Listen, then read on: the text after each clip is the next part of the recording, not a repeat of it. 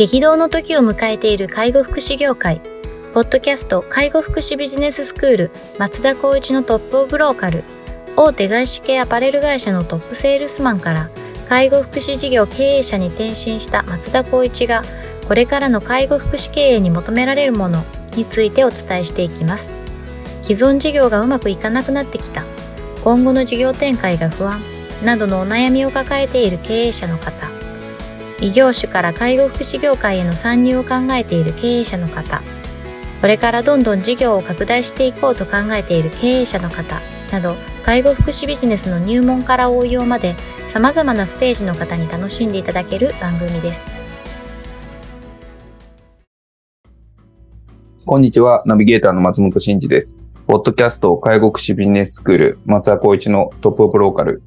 トップオブローカルとは介護福祉業において地域に密着し、地域に愛されることで地域のナンバーワンになることです。松田さん、本日よろしくお願いします。よろしくお願いします。はい。では早速いきたいと思いますけれども、今日はですね、えっと、ご質問いただいておりますので取り上げたいと思います。えー、訪問看護ステーションの管理者の方からですね。はい。えー、こんにちは。私は訪問看護ステーションの管理者をやっています。このところ多忙でスタッフのモチベーションが低下してきています。職員のストレスを軽減し、働きやすい環境はどのようにしたら作れるのでしょうかというようなご質問です。多忙によるモチベーション低下というところですけれども。うん。これ割とあるあるな感じあるあるですよね。様々なシチュエーションが考えられるので、まあ、それが適用できるかとか、合ってるかっていうのはちょっと一旦置いといたとしても、やっぱりポイントはやっぱり多忙だっていうところで、もしかしたら仮説ですけど、スタッフとの定期的なコミュニケーションはしっかり取れてないのかなっていうところを考えています。なので、チェック、チェック項目っていうんですかね。で考えると、まずは定期的にコミュニケーションが取れるような時間は取ってますかっていうところ。あとは、働きやすい環境をどのようにしたら作れるかっていうことになると、ここは、まあ、スタッフのそれぞれの適性とか、まあ、性格も含めですけど、そういったところをちょっとこう、しかりと見聞きしながら、まあ自分たちの環境として何が一番適してるかな、みたいなことを作るっていうような、いわゆる、まあ、プロダクト的なもの、自分たちで作ってもいいのかな、みたいなところはありますけど、職員のストレスを軽減するっていうのは、なかなかもってそれぞれのさじ加減もあるので、まあ、そこをちゃんとバロメーターで測るんであれば、まあ、最近で言ったらやっぱまあ、いわゆるツールを使いながら、コンディションをしっかりと見ていくってこともできるので、まあ、ソリューションを何か追加するっていうことでもしかしたら軽減できるかもしれないですけど、まずは定期的にコミュニケーションを図るっていうことでの冒頭の、まあ、多忙っていうところがなぜ多忙かっていうところをしっかりと見定める必要があるかもしれないですね。その多忙っていうところで時間が取れなくてモチベーションが下がっているっていうことなのか、うん、まあそれとも忙しくて、こう、なんていうし仕事的に忙しいとどうしてもモチベーション下がってしまう時あると思うんですけど、はい。それはどどうですか？その、時間が取れないからコミュニケーションができてないからモチベーションが下がるっていうこともあるだろうし、シンプルに忙しくてバタバタしてるからスタッフのモチベーションも下がるっていうこともあると思うんですけど、うんうんうん、あの、経験則で話しちゃうと、やっぱり忙しいとなかなかこう相手に気を使うことってなできないような環境って往々にしあると思うんですよね。そうすると、まあ、よくあるパターンでいくと、やっぱりねぎらいがなかったりとか、上長からに対してのねぎらいがないとか、まあ、もしくは何かしらのチェックバックフォローアップがないと、まあやっぱりこう、うちにこもってしまって、見てくれない、評価されない、なんでこんな忙しいんだろうから、まあ、えっと、不安から不満にに変わっていく。がストレスになるので、やっぱり一定もう基本的に業務ってどんなジャンルでもストレスあるという部分の前提のもとなんですけど、それを未然に防ぐとか、まあ大きく、まあなんだろうな、問題にならないような部分は、そういった定期的なコミュニケーションを取ることで解消できるっていうことを念頭に置いとけば、忙しいよね、ストレスあるよねだけどこういうふうにしてこう、みたいなところの、こう、ちゃんと意思疎通ができればいいんじゃないかなっていうのは正直ちょっと僕は個人的には思っちゃうところはありますけどね。うん、そういうその、い忙しいっていうことに対してコミュニケーションを取れば、ある程度はもう緩和できるというよううな。ん、そうなんですね。もういろんな角度でちょっと考えちゃうと僕も様々な意見になってしまうんですけど、やっぱり忙しいっていう理由が何かっていうことと、それをもう改善できれば、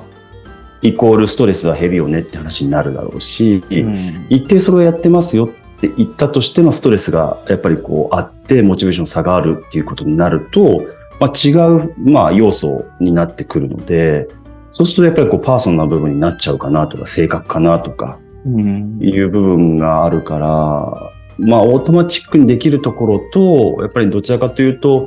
うんと、発生ベースで対応するのとっていうのが、まあ、混在するっていうところを明確にできればいいのかなと。まあ、そこを目指すっていうことは言ってあってもいいのかなと僕は思いますけどね。うんなるほどですね。なんかその、まあ、訪問看護ステーションということなので、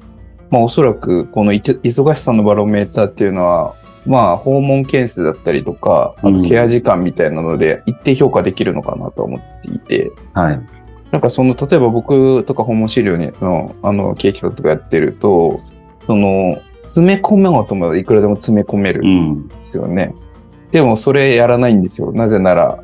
あの、離職リスクが上がるから。はい。やっぱそこの、この離職リスクと経営の効率のバランスっていうのをとって最適な、うの、ところっていうのを思考していくっていうところが、まあ、ある一定必要なのかなというふうに思ってて、うんで、しかもそれって、あの、スタッフの、その、性格とかパーソナリティによっても違うんですよね。うん。5件回っても余裕ですって人もいれば、4件でいっぱいいっぱいですっていう人もいて、まあ、たうんだ、ある程度のボーダーラインみたいなのを作りながらも、まあ、あの、永続的にやっていこうと思うと、ある程度こう、職員にミートさせていくことも、まあ、必要なのかなというのも、ちょっと現実思っていて、うん。そういうその、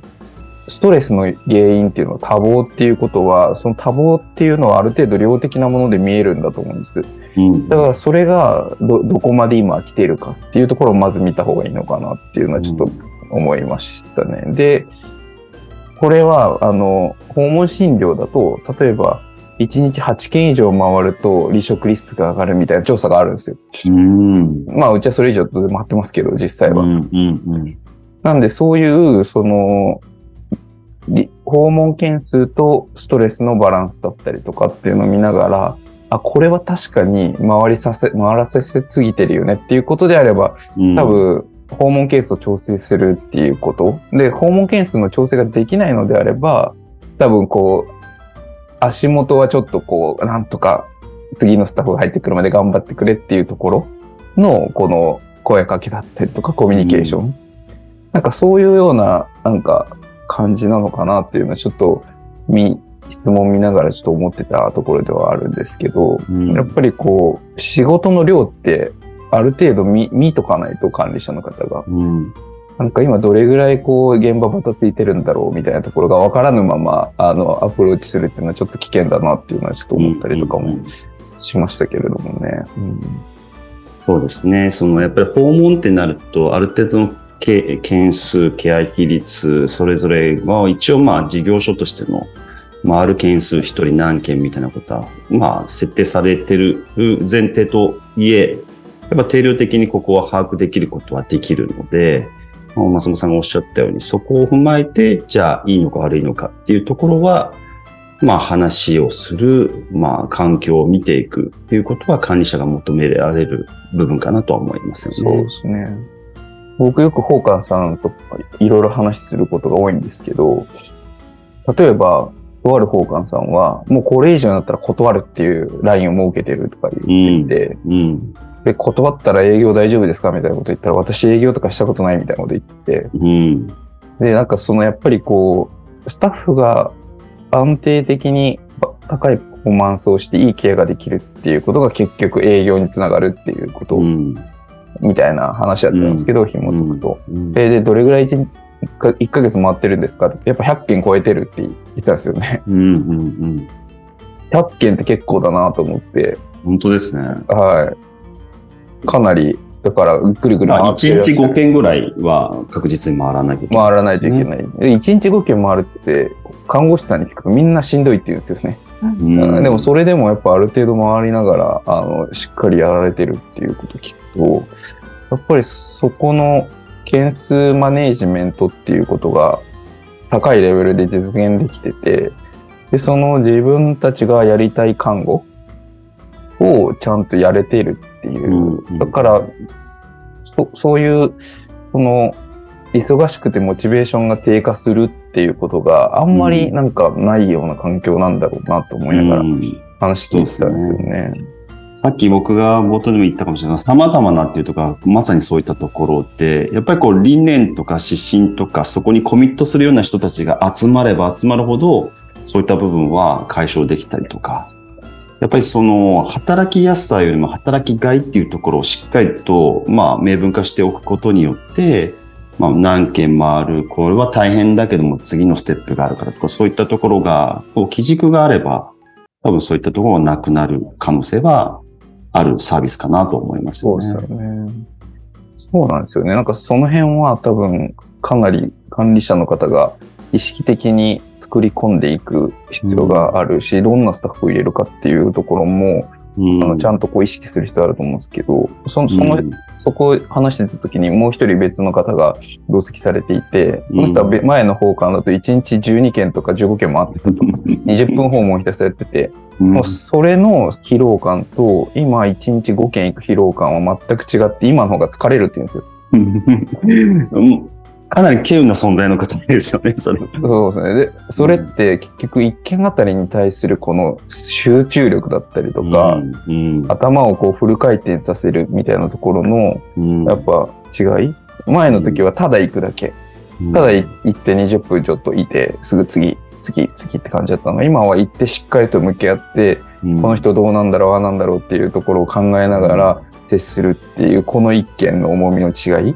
うんまあそう思うと件数だけでも確かに判断できない部分もあるのかなと思ったりもその時したんですけど、なのである程度量的なものは把握するっていうことは前提ながらも、うん。一件あたりのその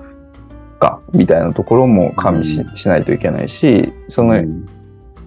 スタッフ側のそのモチベーションみたいなところもやりがいみたいなところも作れればモチベーションって低下しにくいだろうし、うん。なんかまあいろんな考え方確かにあるなと思いながら話を聞いてたんですけどね、その時。そうですね。ん。あの、チームを作るっていう観点でいくと、やっぱ専門職の方って、まあ人に左右されるとはいえ、やっぱそこのチームとしてどう取り組むかっていうことがしっかりと明確になっているところが強いし、離職が少ないっていうふうに僕は感じているんですよね。そう考えると訪問看護ステーションってそういった部類に入るとは思うので、ね。そういったところを、やっぱりこう、今言ったように、5件なのか12件なのかっていうよりも、やっぱりその目の前に向かって患者さんに対してどう接すれるか。まあそういった部分はイコール働きがいにつながったりとか、そこが共通認識だったりとか言語に変わるっていうところでいけば、ストレスができる限り少なくなるっていうようなあー症状になるのかなと僕は思いますけどね。そうですね。まあ、その、看護師の離職構造みたいなのをちょっと僕今研究してて、うん。それでいくと結構なんか面白い結果あるんですが、ちょっとあの、今取り上げてしまうと長くなってしまうので、また機会あればお話できると思うんですけど、うんそれで構造化するってめちゃくちゃ大事だなと思ってて、うんうんその構造化できるとやっぱりあの分析できると言いますか、うん。今うちのクホーステーションでどこが足りないんだっけみたいなところだったりとか、なんかそういうところとかあると思うので、ぜひあの、いろいろちょっと調べていただいてっていうそれはみんなにとってかなり有益な情報になるので、次回以降またやりたいそうですね。またぜひ、あの、ちょっと説明させてもらう場を設けたいなと思いますけれども。はい。では、本日は以上させていただきます。ありがとうございました。ありがとうございました。ポッドキャスト介護福祉ビジネススクール松田光一のトップオブローカル。番組では介護福祉サービスに関するご質問を当番組の専用ウェブサイトより募集しております。番組 URL よりサイトへアクセスし、質問のバナーから所定のフォームへ入力の上送信をお願いします。URL は http コロンスラッシュスラッシュ tol.sense カッコセンスハイフン world カッコワールド .com カッココムになります。皆様のご質問をお待ちしております。